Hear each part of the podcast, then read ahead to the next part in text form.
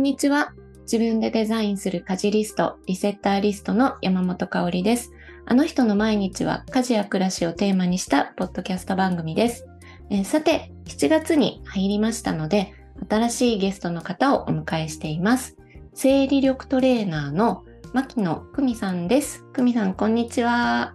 こんにちは。今日はよろしくお願いします。よろしくお願いします。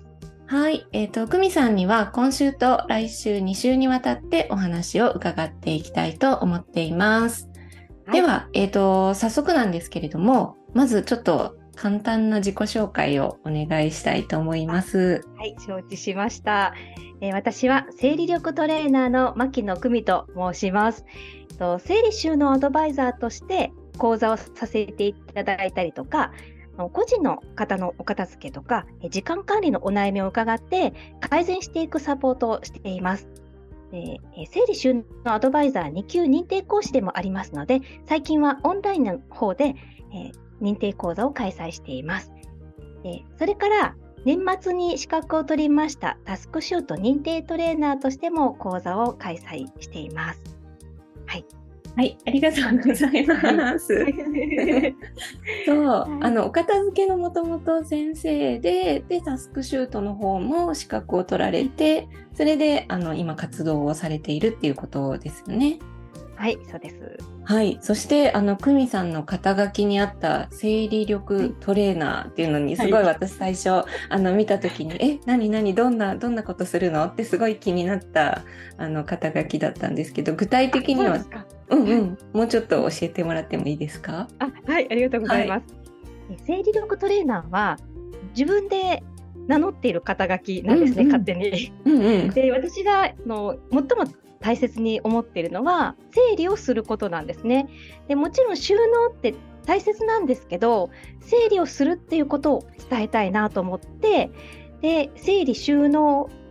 じゃなくて整理っていう言葉を使いたかったんです。であの整理っていうのは、まあ、自分にとって必要か不必要かを判断するっていうことなんですけどこう整理をする力ってこう生まれ持っているセンスとかじゃなくってトレーニングで身につくスキルだと思ってるんですね。でそれで私はその整理収納アドバイザーではあるんですけどあえて生理力トレーナーというふうに名乗りたいって思ってそう言っています。なんですけど、ちょっと分かりにくいから 勝手に名乗ってるので だからあの整理収納アドバイザーって言った方がその、まあ、皆さん知ってるっていうのもありますしあの片付けの講座の依頼をいただいた時は整理収納アドバイザーの牧野久美ですって言ってます。うんうんうんうん。はい。なるほど。じゃあ整理収納ってそうよくあのね2つに分けて考えますっていうあの考え方だなんだと思うんですけど、はい、まあの久美さんの場合はえっとその整理の部分にもっと特化した感じのサービスをしているっていう感じですかね。はい、はい、そうです。うんうんそうすると、えっと、空間とかお部屋のなんかこう、整理収納アドバイザーっていうと、やっぱ空間とか、あの、お部屋の片付けに直結する、あの、お仕事っていうイメージだけど、整理するっていうことだけだと、対象物がすごく広がるイメージがあるんですけど、なるほど。なんか物だけ？の整理？ええ。えっと、やっぱり、あのタスクシュート認定トレーナーになりましたので、うんうん、うん、もうそうですし、やっぱり、うん。同時に思考っていうところがものすごく大事になってくるなと思ってて、あうんうん、から、うん、物とか思考とか時間の整理っていうところに、うん、あのまあ、特化しているわけじゃないんですけどもちろん収納のお悩みも、あのご相談乗るんですけど、うん、あの大事にしているのはその三軸っていうところですね。うんうんうんうん、物と？思考と？時間。時間。ああなるほど。確かになんかあのお片付けってやっぱりこう目の前のこう困りごとがこう可視化されてるから分かりやすい自分が悩んでるって分かりやすいけど思考とか時間って見えないからなんていうかこう、はい、掘り下げていくとそっちに原因があるねってことがいっぱいありそうな感じが、そうですね、うん、やっぱり片付けからスタートするっていうのはあるかもしれないです。うんうん、なんか片付け物対物だけの問題じゃなかったりするっていうのが、うんうん、片付けを通して見えてきたりとかあことがあるのでこの自分が抱えている、その頭の中のモヤモヤとかが片付けに現れていたりとか、うんうん、こう時間がないって思っているけど実は片付けの問題だったとかですね。なんか全てが連携しているような気がしています。えー、うん。そっか。なんか今までねきっと久美さんがこう出会ってきたあの受講生さんとかの見てると多分そこら辺がこういう風に絡まってるんだなっていうのが久美さんからきっと見えるんだろうなって今。そうかもしれない、ね、うんうん。なるほど。ありがとうございます。で、そんな、えっと、そう、生理力トレーナーの久美さんなんですけど、久美さんとね、私の出会いをちょっとだけご紹介させていただいてもいいですかね。私直接お伝えしたことはないと思うんですけど。はい、そうですね、お願いします。私、もともと、あの、タスクシュートを最近、今年に入ってから使い始めてるんですけど、はい。あの、それを知ったきっかけっていうのが、もともとあの、久美さんも愛用されてる Notion っていうね、あの、はい、ドキュメント整理サービスっていうか、なんていうふうに言うかわかんないんですけど、Notion が私すごい好きで、で、あの、 Notion についてのこう情報を探してた時に、たまたま、えっと、 Voicy で J さんの、あの、チャンネルにたどり着いたんですね。はい。うん。で、なんか、J さんが Notion についてすごい熱く語ってる回を何回か聞いてたら、はい、そしたらあのえっと、佐々木正悟さんとのあの、コラボ回があって、それでタスクシュートの存在を知ったんですけど、うんうん。で、その後も J さんの番組聞いてたら、あの、なんか女性が出てきてはい、それが久美さんだったっていう、はい、あの、コラボ会、えっと、お悩み相談会みたいな。あ、そうです。ね、アップルパイの人生相談室ですね。そうそうそう。あそうですか、うんうん、それで久美さん、はい、そうお話しされてるのを聞いててであのあこんな方がいるんだっていうのを知って、うん、で、あのその後私ねあのタスクシュートをすごい使うようになって今も、えっと、100日チャレンジっていうあのプロジェクトに参加させてもらってるんですけどそこでもあの久美さんがこうね中で活動されてるのを見てたりで先日初めてあのタスクシュートを使ったレビューの講座っていうのを、はい、はい、開催されてるのをされますするよっていうのをツイッターで見かけてであこれは参加しなくてはと思って すぐ申し込んででやっとこう初めてこうちゃんとこうお話をさせていただいたっていうところです。そうでしたね。うんうん、はい、ありがとうございました。えでもまさか Notion からスタートとは思わなかったです。そうなんですよ。私もまさか Notion からタスクシュートにつながるとは思わなかった。あそれは嬉しい。うんうん。なので先日のそのレビュー講座でも久美さんのレビューが Notion 使ってすごいいっぱいされてるのもすごく刺激になったし参考になりました。はい、ありがとうございます。うん嬉しい。じゃあ、えっと、時々香織さんも対談されている協会理事の大橋さんは、その時はまだあの出てきてないっていうことですね。そうそうそうそう。大橋さんより私の方が先っていうことですね。嬉しいです。そうなんですよ。そうなんですよ。だから大橋さんにもそのご縁でねお会いすることができて今ねあの毎月あのポッドキャストにこうあの遊びに来ていただいてるっていう感じなんですけれども、うん、いや本当にタスクシュート面白くてはいいろいろまだまだちょっと学びが深くていろいろお聞きしたいこともあるんですけど、はい、そんな感じの久美さんとの出会いなんで、で、今日ね、ちょっとあの、お声掛けして遊びに来てくださったっていう形なんですけども、はい。でもなんかこう、私にとっては、こう、タスクシュートってやっぱり、こう、ビジネスツールの印象が強くて、うんうん。だから、こう、久美さんの活動のそのバックグラウンドとかを知るにつれ、なんかこう、タスクシュートと整理収納アドバイザーっていうのが、なんか組み合わせがすごい新鮮に感じたというか、私もこうタスクシュートみたいな、こう、仕組みとかすごい大好きなんですけど、家事のことをやってたりとかして、なんかこう、同じような、あの、活動分野で似たようなこうものが好きなのかもしれないと思って勝手にときめいていました。ありがとうございます。いやきっとつながってると思いますね。うんうんうん、面白いと思うポイントがきっと似てるんだろうなっていうふうにちょっと思っていて、はい、そうで今日お話をちょっといろいろ伺いたいと思ったんですけど、その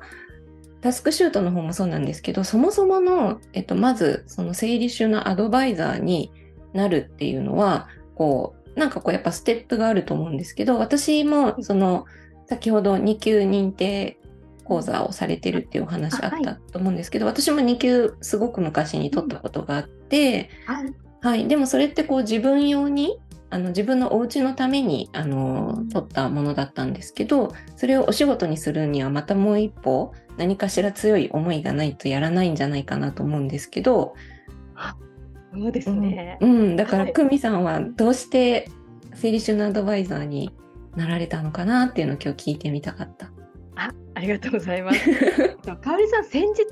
あの整理収納アドバイザーと、えっと、リセッターリストの方の、うん、あのちいさんっていう方と対談されてましたよね。あの放送を聞いて、あありがとうございます。自分が話してるみたいに、えー、すごく共通してて、うんうん、ちいさんもお片付け苦手だったっておっしゃってましたよね。私もあのそうで、であの多くの整理収納アドバイザーさんってそこからのスタートっていう方が結構多いんですね。あそうなんですか。うん、私もそのちいさんと同じように自分ができないっていうところからできるようになったっていうこう変化が楽しかったしやっぱり誰かに伝えたいって思ったのがそれがやっぱり資格につながったそのただ勉強するだけじゃなくって資格を取って誰かに伝えようって思ったのが、まあ、そういう経緯がありますね。はい、自分ができなかったっていうところからできるようになったっていう、そういう喜びみたいな ところを伝えたいって。うん、えー、えそのできなかった時代ってどんな感じだったんですか？そうですね。やっぱりそれがあらわになったのって子育てが始まってからなんですよ。で結婚前はただ自分の一部屋を片付ければよかったから、うんうん、どれだけ散らかってても、まあ、探し物なんかもちろんしますけどどこからか発掘されて あよかった行ってきますみたいなレベルじゃないですか。うんうん、だけど子育てが始まってからはこう自分の予期せぬところで部屋がどんどんどんどん散らかっていく。でそこにすごくストレスを感じてイライラしてて、うん、それが子育てにすごく悪い影響を与えているっていうことに気づいたんですよね。うん。なんかイライラしてる。でその時に決まって部屋が散らかってる。これは大問題だっていうことに、まあ、早く気づけたから、まあ、早かったかのどうかわからないんですけどあの長男と次男がまだ幼い頃にこれはまずいなって思ったんですよ。なんか子育てのストレスなんだか片付けのストレスストレスなんだかわからないくらいのレベルで本当にこれはまずいなってこう危機感を感じたのが最初にその片付けっていうところに目を向けた。それが最初のきっかけですね。そう資格以前に。うんうんえでもそれがお片付け子育てのイライラじゃないかもしれない片付けのイライラかもしれないって気づけたのは、どうしてなんだろう？それですね。あの片付けが苦手って思ってもやっぱり人を呼ぶってなると、うん、あのエンジンかかるじゃないですか。かめっちゃかかる。めっちゃあの片付けて掃除してでしかもなんか料理まで作ったりしてすごいすごい頑張っちゃってたんですけどでそれでもう友達が来た後に夫が帰ってきたら、うん、必ず「あ今日誰か来た?」って言われたんですよ。でそれとかやっぱり自分がご機嫌になってたんですよね。部屋がすっきりして、お友達が呼べてで子供たちも楽しく過ごして、うん、なんかこうご機嫌な一日を過ごせたっていうの、まあ、もちろん疲れるんですよ。もうどっと疲れはするんですけど、でもすごく楽しい一日を過ごして、部屋が綺麗だと気持ちがいいねってこうニコニコしてる自分に気づいたんですよね。でそれであやっぱりこう部屋の状態っていうのはこう自分のこう精神状態を左右するんだなっていうことに気づけたっていうところが大きいですね。いやめっちゃわかるしきっとこれ聞いてくださってる方もすごいなんか共感されてそう。だといいなと思います。うん、なんかあの子供が小さい時ってめちゃめちゃ忙しいし散らかるけどあのお友達のご家族とか小さいあのママ友とかあのご家族でとかでも子供連れてうちに遊びに来てくれるってことが急に増えるじゃないですか。はい。ね、なんかそれまでこう大人の友達を家に呼ぶのとなんかこうもっと頻度も上がるし、なんかね、家で遊ばせる方が、こうね、こう気も楽だし、なんか持ち寄ってみたいな感じのこととかもすごく増えて、で、そうなるとやっぱりこうね、あの、片付けとかも、今までのこう、子供がいない状態での片付けと、なんかこう、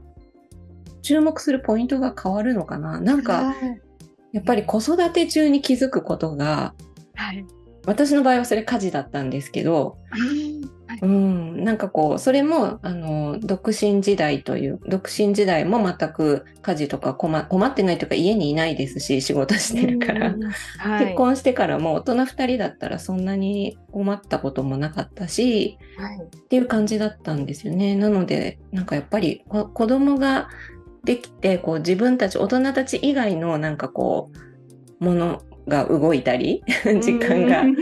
動いたり なんかそういうことでいろいろ気づきが出てくるのかなとか、回らなくなることに旗とするのかなって今聞いてて。はい、そうですね。まさに本当に、うん、そうだと思います。うん、え、うん、でもそれで、まずは2級ですよね、多分。はい、そうです。2級です。で、受けて。2級の前に、うん、やっぱりアンテナを張るというか、うんうん、片付け大事だなって思った時に、はいはい、やっぱり片付けの雑誌とか本とか、うん、読み漁る日々が続くわけですよ。うんうん、続 く続く。の前にですね。まず自力でってとこですよね。はい、はい、でそこが結構周りに道になってしまったっていうのは実はあって、やっぱりその整理っていうことを知らないから、うん、そのものの必要不必要を判断して、うん、こう手放すものがあるんだっていうことに気づいていないがために、うん、収納っていうところに目がいってしまったんですよ。うん、でそれあなんかちいさんも多分おっしゃっていたんですけど、うん、はい、でも本当にあのあの通りというかあのちいさんの通りで、あの収納ばっかりに目が向いてしまって物が増える一方だったんですよね。でそれでこれはおかしいなって あの気づいたんだけどでもまあ、頑張ってはいったけどそんな時に私はこんまりさんの本を読んだんですよ。たまたま本当に、うん。うん、あの当時に出たばっかりで、うん、で物を手放すっていうところを初めて知ってそれからもうは早かったですね、整理収納アドバイザーっていう資格もその同時期に知ってでちょっと取ってみようかなっていうところがあのスタートでした。スタートスタートって言えるのかな、うんうんうん、ちょっと回り道をした後のうんうん、私の原点かなと思います。えー、えそれって今からどのくらい前ですか ?15 年くらいかな。はい、うんうんうん、長男が今二十歳なので、うん、幼稚園くらいの時に、うん、その前の長男の5年間はもうキーキー言われてるお母さんですよ。そうか。はい。なんかその頃と今って全然こう出てる情報とか量も違いますよね。はい、違いますね。ね、なんかそんなになかったですよね。そうですね。あの当時がそのこんまりさんが結構皮切りだったと思うんですけど、うんうん、その前はあの収納っていうところが結構収納名人だったりとか、うん、えっと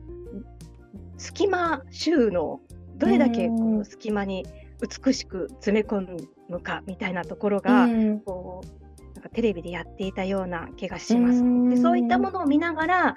その空間をいかに効率よく使うかみたいなところで目がいって、うん、どうやってしまうかどうやって今あるものを上手にしまうかっていうところがすごくあの、まあ、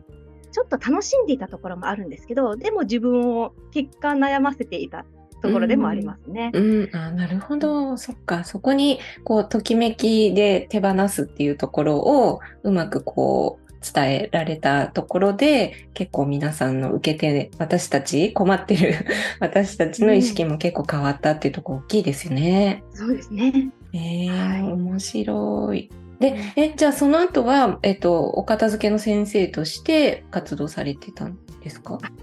途中はですね、整理収納アドバイザーの1級の資格を取った後に、あの無印良品で、うん、あの働いたという経験があります。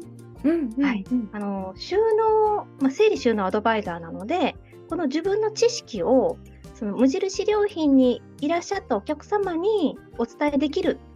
場が、うん、できたって思ってでちょうどその私の今暮らしているあの地域で新規オープンだったんですよ、無印良品が。それであオープニングスタッフから入れるんだと思ってもう速攻で決めて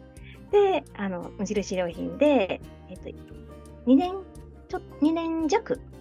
うん、あのアルバイトとして働いてました。えー、あ、はい、そうなんですね。なんかそれも、うん、じゃあすごいいい経験になってそう。ディスプレイとか、そのグッズのね、はい、はい、でもですねあ、ちょっと話それちゃうかもしれない。ですけど、いらなかったらカットしてください。いやそれがですね、その私がその働あの無印良品で働こうと思ったきっかけって、その無印良品の収納っていうところで活躍できるからと思って、その面接の時もそんな風にお伝えして、あの、働くことにしたんですけど、でも意外なところで私の活躍の場があったんですけど、それはそのお客様の収納じゃなくって、店舗の片付け、店舗の倉庫のこう環境整備というか、うん、そういったところに私はすごく惹か惹かれたというか、面白くて、そっちの方でなんかこう本領発揮できたっていう、えー、面白い。が。はい、はい。であの収納とかじゃなくってやっぱりスタッフが動きやすい動線だったりとかお客様を待たせないその仕組み作りだったりとかでそういったところがその、まあ、スタッフの悩みポイントでもあったしこうどうやったらお客様を待たせないスタッフがしっかりと覚えるなんかこうどんな仕組みを作ればこうみんなが動きやすくなるんだろう。お客様もそうだしスタッフもそうだし、ね、分かりやすい仕組み作りってどうすればいいんだろうっていうところにすごくあの目が向いてであの新規オープンだったので結構私は自由に動かせていただいてあの無印良品ってあのマニュアルがちゃんとあるんですけどその店舗店舗にこうマニュアルっていうのがこうないんですね。うんうん、でそれであのマニュアル作りみたいなところもあの携わらせていただいてでそういったところもですねなんか楽しんでさせていただいたという 経験があります。えー、面白い。なんかなんかやっぱりそこが面白いっていうふうにそのスタッフさんの動線とかいかにこう待たせないかとかっていうのもやっぱり時間の整理とか、はい、その行動の整理とか、うん、結局なんか整理力久美さんの興味ポイントというか、注目、注力ポイントにそこがやっぱりつながってるんだなと思って面白いですね。ありがとうございます。そうですね。うんうん。えー、で、そうやってじゃあそうやって無印良品さんでも経験積んで、で、なんかごめんなさい、もう一個だけ聞きたいんですけど、はい、そこからのタスクシュート認定トレーナーさんっていうのも始められてると思うんですけど、はい、これはどういう経緯っていうか、うんと、タスクシュート始めた経緯も聞いていいですか？はい。はい、始めた経緯は、うんうん、ちょっと話がすごく飛ぶかもしれないんですけど、飛んでください。クラブハウスを始めたのが 最初のきっかけですね。うん、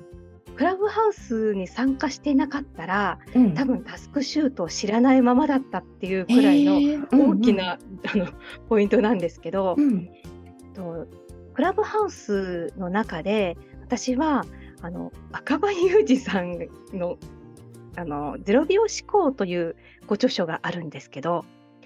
そのメモ書きトレーニングっていうのがあって、うん、そのクラブハウス内でみんなで一斉にメモ書きをするっていうクラブハウスのルームがあるんですね。うんうん、でそれに参加してメモ書きをするっていうのをやってたんです。うんうん、でそのメモ書きのルームの中で自分のメモ書きをシェアした方は何か告知をしてもいいよっていうのがあのあるんですね。その司会者の方が言ってくださってて、うんうん、でその中でタスクシュートを紹介したっていう人がいるんですよ。うん、でちなみにその人は今はもう私の相棒みたいな存在になってて一緒にタスクシュート協会で仕事しているっていう仲間になっちゃってるんですけど、えー、でその人が、えっと、まだ当時使って2年くらいだあまだじゃないかその当時、えっと、2年くらい使っているんですけどっていう話をされててでその方はのあらゆるタスク管理ツールを使ってきたけどもうダントツでこれはいいいいっていう話をしててでめちゃめちゃ説得力があってちょっと使ってみようってなったんですよ。それが始まりでした。でその彼がとタスクシュートに関するルームを開いてくれたんですよ。また別個で、うんうん、その0秒思考とは別で。で、それもですね、その使い方がわからないから、ルーム開いてくれって言ってくれた人がいて、うん、でその方に押されて、あのルームを開いてくれて、で、私はそこにもう毎日のように参加していたんですよ。で、あの、タスクシュートルームというよりは、1日の振り返りをする部屋として開催されてて、うん、でその中でも、まあ、こういうツールを使っていますっていう、まあ、今はそのやってないんですけど今はその振り返りをする部屋としてあの活動しているんですけど当時はタスクシュートも使いながら1日の振り返りをするっていうルームをされててそこに私は毎日毎日参加してて、うん、でそうしたらその一緒にルームをやりましょうって誘ってもらえてでそれからあの、まあ、彼と一緒にあのクラブハウスをするようになったのがきっかけで、うんうん、そのタスクシュート認定トレーマトレーナーまで行き着いたみたいな 途中飛びましたよね 面白い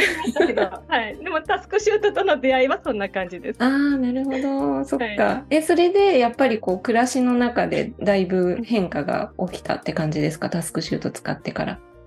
起きました。暮らしの中の変化というよりは、うん、私が一番大きいと思っているのはあの自分自身を深く知ることができているっていうことがその時間管理ももちろんではあるんですけど、うんうん、一日通して自分がどんなことに時間を使ってるのか、うん、何をしてるのかっていうのが綺麗に見えるじゃないですかタスクシュートって。うんうんうん、そのトゥードゥーリストでこれやった、あれやったじゃなないんですよ。あの何にどれくらいの時間を使ったかっていうのがバーって見えているっていうことがまさにこう自分自身の表れなんですよね。うんすごいって思って それに気づいたのが半年くらい経ってからなんですけどあの使い始めてですね。うん、うん、うん、そっかじゃあなんかそうやってやっぱりこう自分自身を知れるっていうところにも面白みを感じて、うん、でそのままのなんかどんどんこう極めていったら認定トレーナーになっていた。そうですそうです。あの多分整理収納アドバイザーと同じですね。あの、はい、まあこんな魅力があって、うん、やっぱりあの広めたい伝えたいっていう思いがあったので、うんうん、あのまあ、認定トレーナーの資格を取ろうっていうふうに思いました。うんうんうん。はい。えなんかじゃあその2つのスキルというか考え方とか多分プラスあの久美さんの独自のこう思いとかも多分合わさって久美さんの、ね、講座とかあのに来られる受講生さんたちがいるんだと思うんですけどなんかどういうお悩みを抱えてる方が多かったりするのかなと思って、うん、まあお片付けだけじゃないんだろうなって気がするんですけど。そうですね、うん、講座の時とかあとセッションマンツーマンのセッションの時のもそうなんですけどあの共通で抱えている問題というかお悩みはそのなかなか物が手放せないっていうところですね。なかなか物が手放せないっておっしゃるんですけどでもその悩みってなんか他からその受けた影響があるんじゃないかって思っていてあの先ほど香織さんがおっしゃっていたようにその私たち私たちって言ってるのかな。あの以前はその収納に困っている人が多くって収納っていうところのその情報が多かったけどそのこんまりさんを皮切りにその、うん、物を捨てるっていうところにすごく今フォーカスされているじゃないですか、うんうん、だから物を捨てなきゃいけないって思っていてそれを悩みと思って来られる方が多いんですね。うん、なんか最初に物を捨てなきゃいけない物を捨てないと片付かない、まあ、行き着くところは結局はそうではあるんですけどまずは捨てなきゃから入っているっていう方が非常に多いなっていう印象を受けます。うんそれはなんかそういう情報に今が溢れてるからそこにとらわれちゃうっていう感じ？あそんな気がします。それにとらわれているようなあの印象を受けてますね。うん。いいことではあるかもしれないんですけどね。あの、自分にとって不必要に気づいてそれを手放していくことであの明らかに暮らしっていうのは良くなっていくのでで実際に私もそんな風にものを手放していって今があるのでもちろんそうではあるんですけどでも捨てなきゃいけないんだっていう思い込みから入っているっていう方が多いなっていう印象があります。なるほど。で、それに対して、まあ、それプラスそれだけじゃないと思うので、なんか、あの、他に抱えているお悩みに対して、久美さんが持ってるスキルで、こう、いろんな解決の糸口を探していくっていう感じですかね。そうですね。うんうんはい、やっぱりいろんなことを抱えていらっしゃるなって思う方が多いですね。うん、はい、そっか、なんかリセッターリストでもいろんな受講生さんにお会いしますけれど、なんかね、やっぱりこう、子育て世代は子育て世代の悩みがあるし、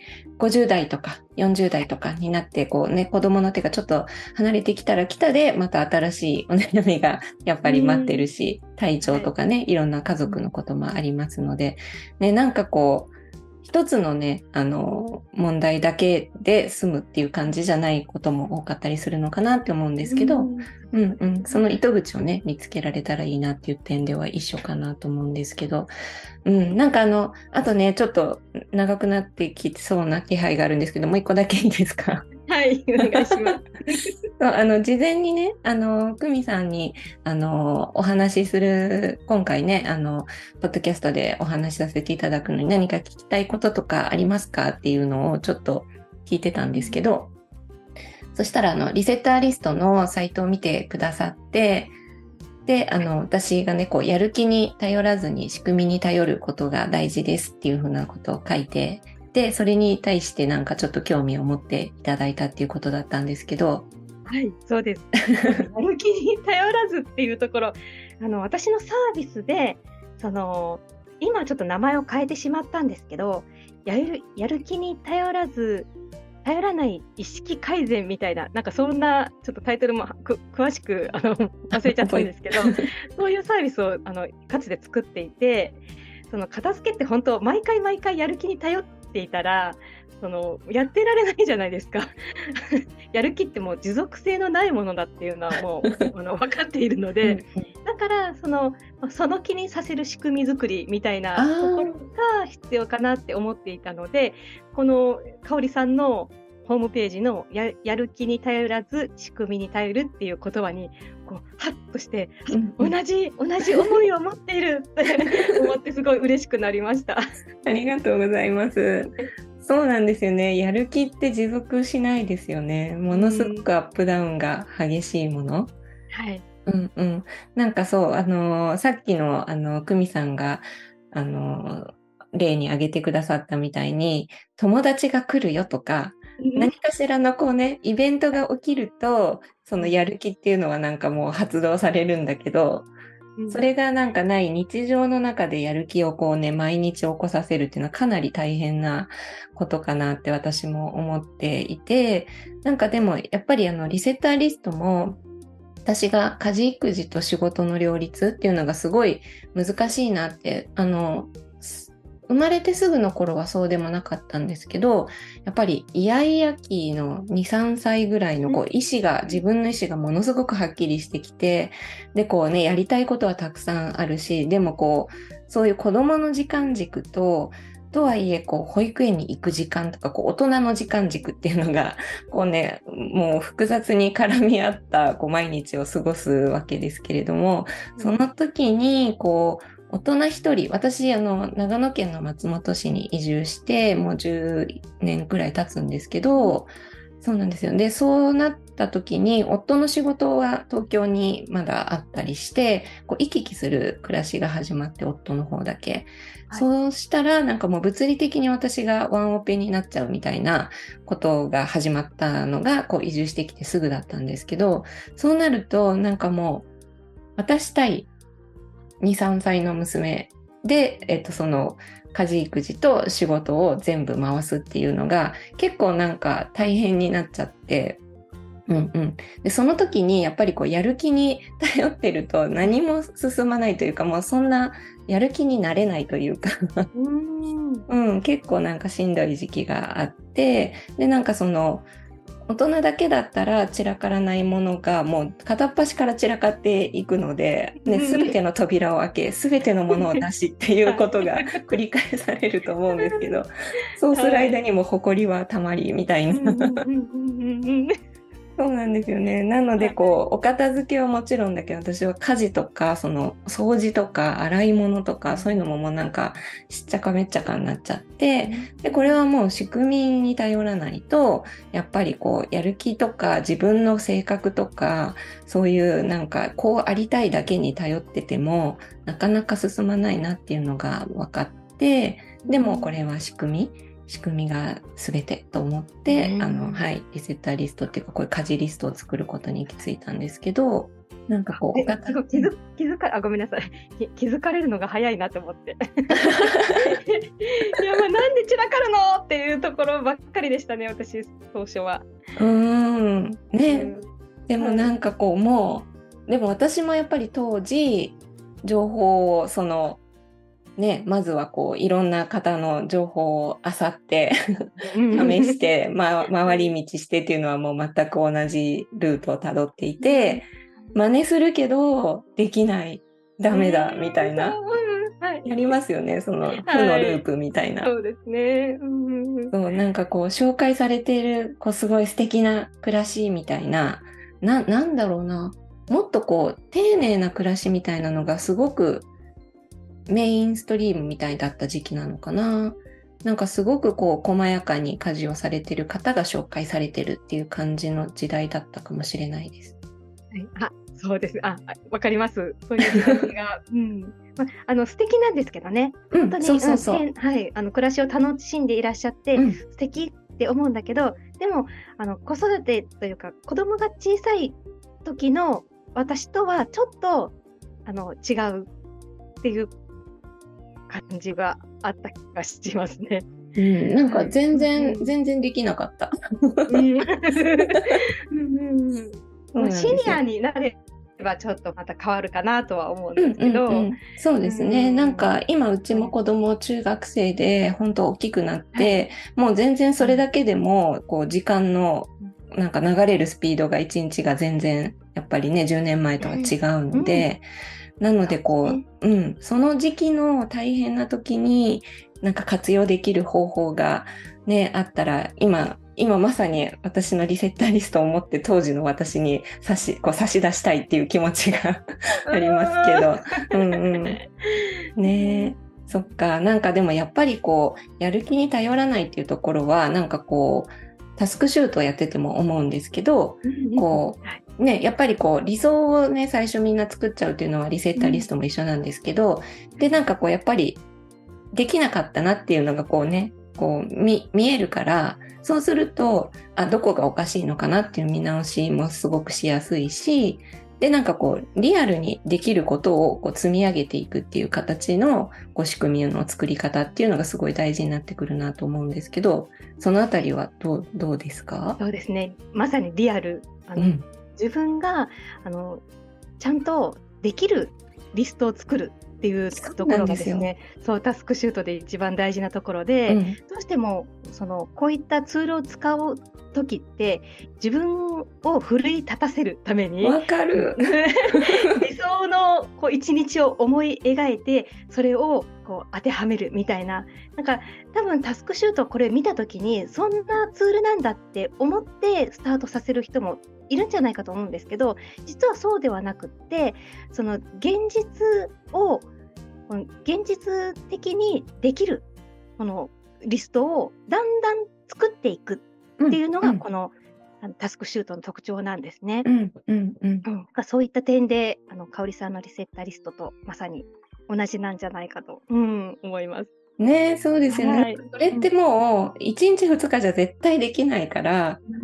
なんか結局私も今60日っていう時間かけて家事リスト作っていくっていうのをやってるんですけど、やっぱりこうリアルな暮らしと照らし合わせないと無理のない仕組みって絶対できないんですよね。はい。ねどうしてもこう理想を作って、そしてまたできないってなって落ち込んで手放しちゃうってなると本当にもったいないので、そうですね。うん、うん、本当、香織さん、以前、あのリセッターリストとタスクシュートが相性がいいっていうふうにおっしゃっていたけど、うんうん、まさに本当にあのそうだと思います。うんうん、そうなんですよ。私、だから両方ね、併用してやってるんですけど、すごく家事もやりやすくなったので、うん、これね、使いたいなって思ってくださる受講生さんには紹介したり、はい、しています。嬉しい。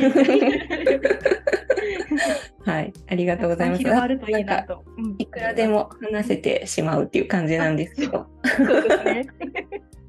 ありがとうございます。ちょっとね、今回、あの、今週はここでお時間になってしまうので、えっと、またね、来週っていう形にしたいんですが、最後に、久美さんからお知らせがあればと思いますけれども、いかがでしょうか？はい。あはい、ありがとうございます。と、先日、香織さんもご参加くださいました、タスクシュートユのユーザー限定のあのワークショップになるんですけども、の納得のいくレビュー習慣を作るワークショップというのが、えー、日にちが7月7日の日曜日10時からオンラインで開催されます。えー、こちらはですね、あの、かおりさんも、あの、きっとご満足いただけたようなんですけど、あの、タスクシュート、まあ、使っている方限定にはなるんですけど、あの、まあ、レビュー、まあ、1日の振り返りをして、評価をする。あの、まあ、マイナスな評価ではなくて、あの、次の日に生かすための、こう、レビューっていうのをどんな風にすればいいかというのをですね、あの、お伝えしています。で、これはですね、タスクシュート認定トレーナーの、私と、えゾノさんという方の、えコラボ講師というか 2人であの開催しています。で、私たち2人のレビュー習慣、どのようにレビューしているかっていうのをお見せしながら説明して、それから受講生の方に、あの、まレビューをどのようにするかっていうワークをしていただくという、えー、セミナーになっています。はい、ありがとうございます。これは、えっと、タスクシュートユーザーっていうことなんですけど、無料版と、えっと、有料版ってクラウドだとあると思うんですけど、どっちでもいいんですか？もちろんです。はい、どちらでも、うんうん、あの無料でお使いの方も大丈夫です。そしたらね、ぜひあの興味持ってくださったら、とりあえずね、ちょっと使ってみて、で、最初の割と早い段階でこのレビュー講座受けても私いいんじゃないかなって思うんですけど、そうですね。あの、逆に早い方が、うん、あの、タスクシュートを見て、どうしても、こう、反省してしまうっていう方、うん、100チャレの中で、100チャレってあのね、香織さんもご参加くださってますけど、うん、あの、まあ、100日タスクシュートををつけるっていう、つけ倒すというか あの、まあ、イベントなんですけど、あの、その中でも、こう寝落ちしちゃったとか、うん、えー、〇〇しちゃったみたいな感じでこう反省している方が非常に多いと思うんですね。で、レビューってその反省だけではないというか、その、まあ、反省ポイントをどのように次に生かすかっていうところなので、あの反省とか失敗しちゃったじゃなくってじゃあそれをどんな風に次の日に生かしてアップデートしていくかっていうことをするそれがレビューなので、そういったことをですね、あの、まあ、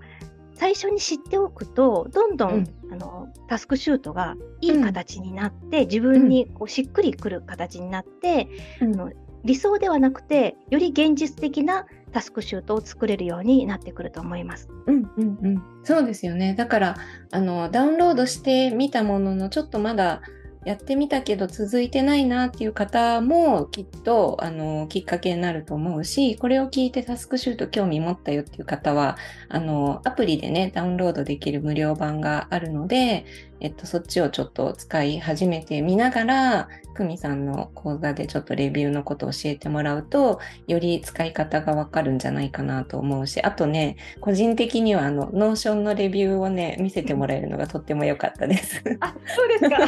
嬉しい。ありがとうございます。はい。なので、そういうのね、お好きな方はぜひ、あの、参加していただけたらいいなと思いますので、概要欄に、あの、はい、リンク貼っておきたいと思うので、興味のある方は、ぜひぜひ見てみてください。はい。でも、今の話にもあったけど、私も、レビューすごい反省しちゃうんで反省するのやめようかなって今思いました。ついね反省しましたとか言っちゃうんですね。ああ、うん、気づきですね。そうですよね。はい、うんうん、はい。ありがとうございます。はい。では皆さんぜひね、あの概要欄見てみてください。で、えっと、今日はね、ちょっとあの、活動の話とか、お仕事のことメインでね、お聞きしたんですけど、また、あの、来週は、あの、久美さんの家事の話とか、暮らし、ね、あの、普段のことをたくさんお聞きしていけたらいいなと思っていますので、楽しみに皆さんしていてください。久美さん、今日はどうもありがとうございました。ありがとうございました。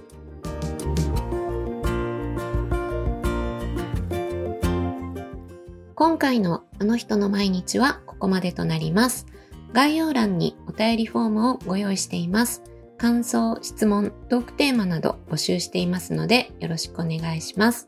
それではまた次回お会いしましょう。山本香里がお届けしました。